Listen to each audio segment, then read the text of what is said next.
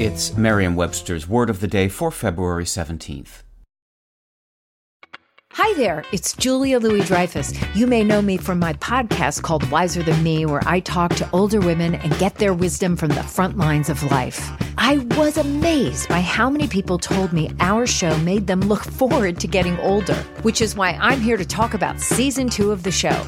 Sally Field, Billie Jean King, Beverly Johnson, Ina Garten, Bonnie Raitt, just to name a few. All hail old women. Wiser Than Me season two is out now from Lemonada Media.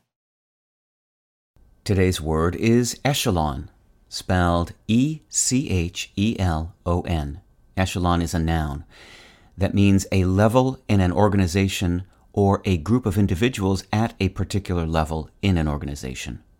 Here's the word used in a sentence from SF Gate by Brian Boyle.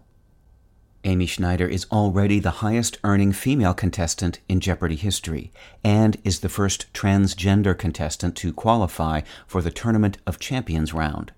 But she still has a ways to go before further cementing herself in the upper echelons of Jeopardy history.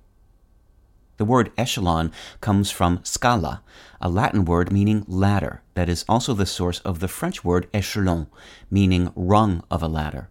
Over time, the French word came to mean step, grade, or level. English borrowed the word and upped its meaning to a level or category within an organization or group of people. With your word of the day, I'm Peter Sokolowski. Visit merriam-webster.com today for definitions, wordplay, and trending word lookups.